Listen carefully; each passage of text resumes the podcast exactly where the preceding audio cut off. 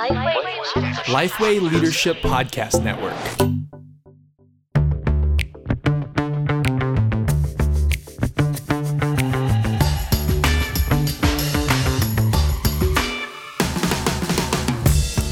G'day, I'm Derek Hanna, and welcome to The One Thing, a podcast designed to give you one solid practical tip for gospel centered ministry every single week. Now, it's just me, although I'm going to be joined by a guest in a second. Uh, we are continuing in a series talking to church planners 10 years, 5 years, and today, one year on. So I'll introduce you to our guest very, very soon. But just to say before we start that, this podcast is brought to you thanks to Geneva Push, the Australian Church Planting Network. We're also proudly part of the Lifeway Leadership Podcast Network, and we would encourage you to check out our new network page on iTunes. See all the other quality Christian podcasts that are available there. But for now, you have pressed play on another episode of The One Thing, one year into planting. All right, Rick Zylstra up at Aura Church uh, on the Sunshine Coast in Brisbane. Great to have you on The One Thing, mate. Yeah, good to be here, buddy. Now, give us a super brief history of uh, Aura. You guys started what, just over 12 months ago. Uh, talk us about how it got planted, what's been happening. Yeah. Uh, so Aura is probably the, the southernmost most suburb of Sunshine Coast, just next to Caloundra. Um, great, beautiful place. New city going in. Uh, Stockland's putting together a master plan city. Uh, meant to grow to 50,000. There's about five ish thousand people there now. Uh, 18 months ago, we launched Aura Church, uh, very creative name, but it, has been great because it, we've become, I guess, the, the, Christian face of the community. Uh, and so we, we launched back in June last year. And yeah, God's been blessing us ever since. Talk us about some of the, the highlights. What the, what's been the, the best part of that kind of 18 months of planning? Oh, best part does it have to be the best, or can it be some of the good things? I'll, I'll, give you a few of them. You get a few. Give me a few. Oh, good, good. Um, I think just having a sending church that's been really supportive, that's been fantastic. They, they set us up to, yeah, just go out, and that's been a blessing. Um, just seeing something you've visualized for so long, that's been incredible. Uh, just seeing that come together. I was in the building game before coming into ministry, uh, and a lot of similarities there. You, you, kind of design it in your head, then you draw it, then you build it, and you stand back and go, wow. Uh, it's been a bit like that, just seeing Aura Church get off the ground. We, we dreamt about it for a long time. We, we prayed hard, did a lot of legwork, but now just seeing that there's a church here in this community and uh, it, it's going well and super grateful for that. Uh, seeing non-believers become Christian, that, has got to be the highlight. Uh, we've had a couple of guys like that. Uh, had one lady who'd been away from Christ for years and years and years, and she she turned back and massive sacrifice to do that, but she's going great. So just seeing God working, it's it's amazing.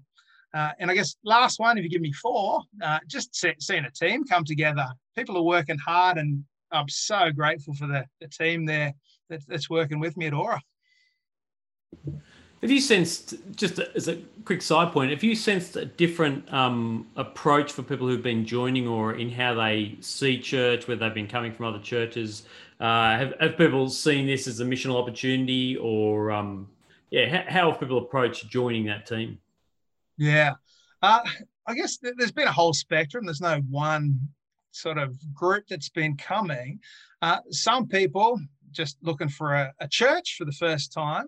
Uh, others seeing what's going on online in the digital space and going, hey, there, there's something happening there. We want to be a part of that because when we planted, there was no other church in the community. Um, and, and even now, there's only one other little church there. Uh, so, so people have that real sense of purpose. If we plug in here, we can we can work hard and, and accomplish something. So we've had people get coming on board from a range of different backgrounds, and we've got families and individuals, and uh, certainly, the key demographic is families, which is a representation of the Aura community. Uh, so, real good mix. Now, talk to us about planning is hard work.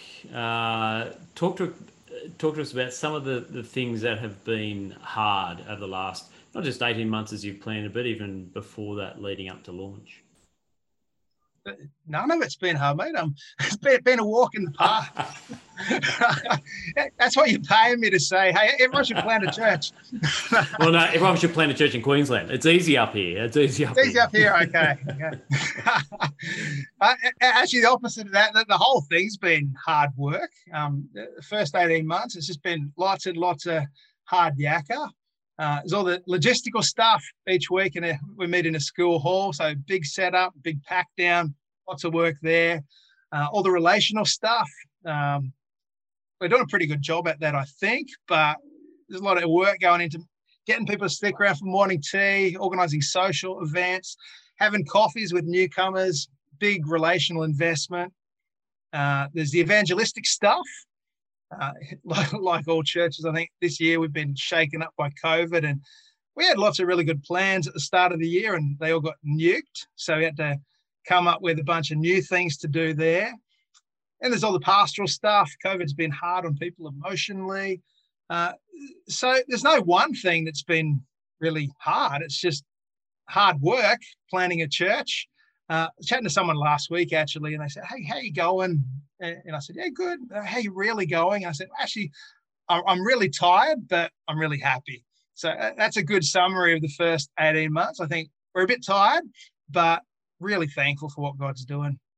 So the hard thing is just hard work. Mm, it is. Can I dig into for, for you and Rachel, your wife? Um, yeah. There is a you've been in ministry for a long time.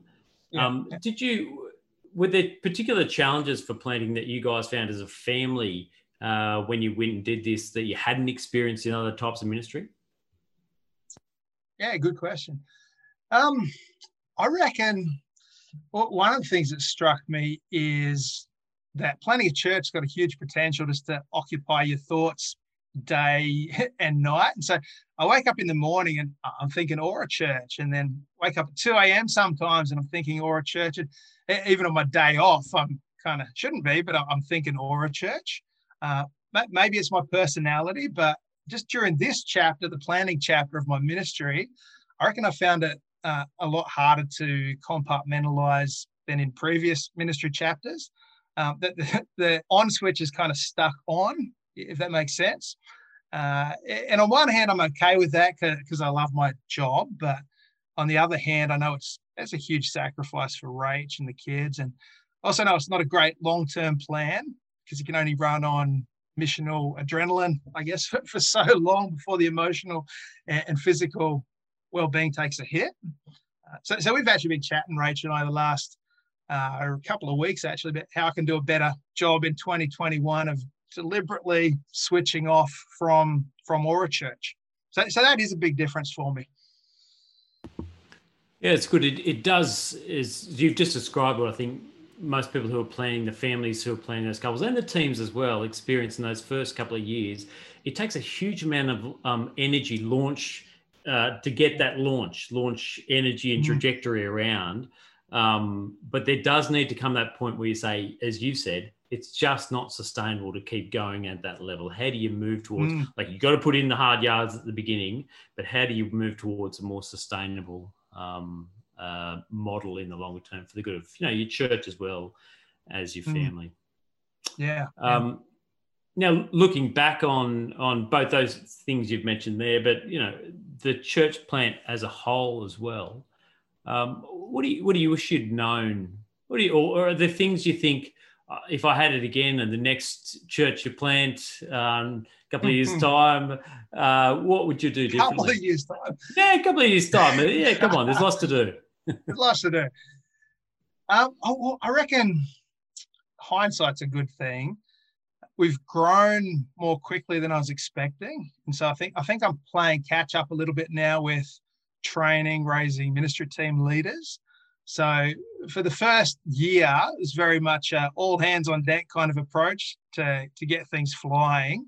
Uh, find somewhere where you can serve, where you're, you're good at serving, and please, please serve there. Uh, we had ministry teams, we had ministry team leaders, but I think my fingers were kind of stuck in every bit of the pie.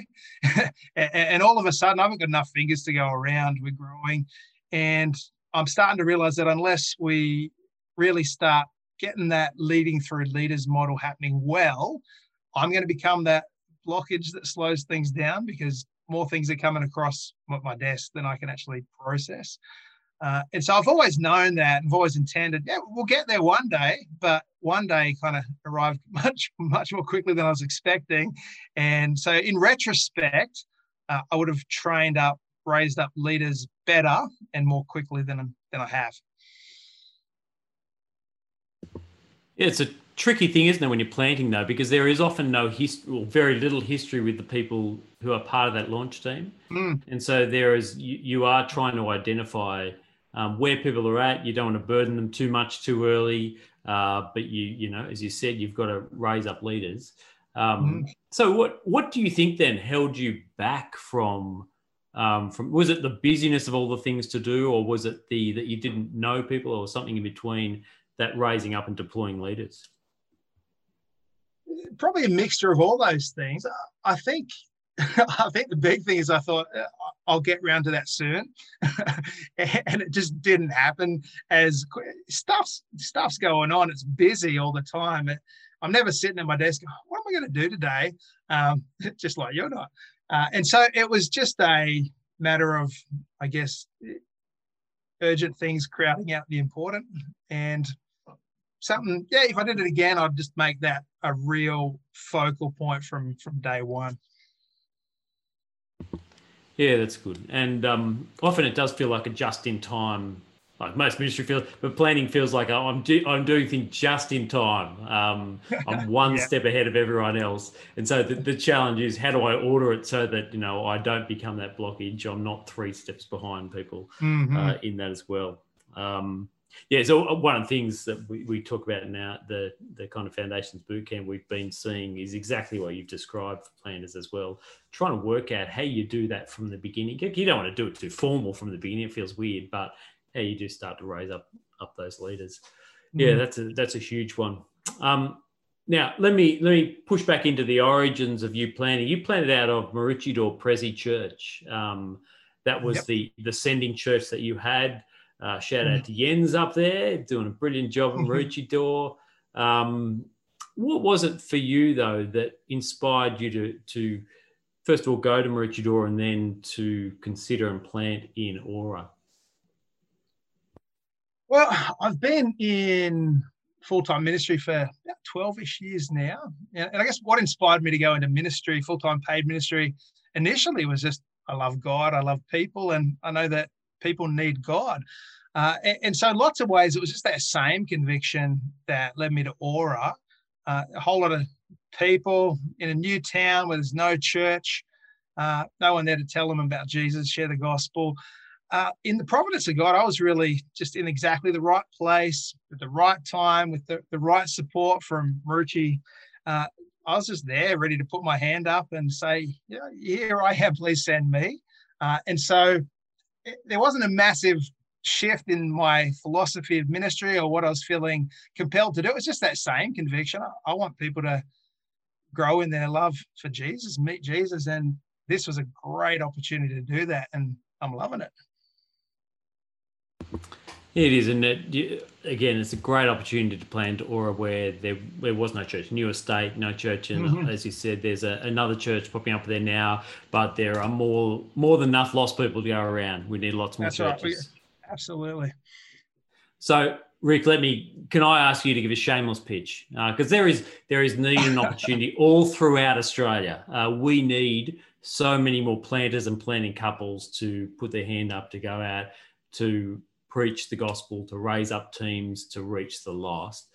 Give us your pitch. What's happening in Aura? Why is it the people who are listening should, you know, their imag- imaginations should be ignited to come up and join you and plant in Aura and the Sunshine Coast? Wow, that is a shameless pitch.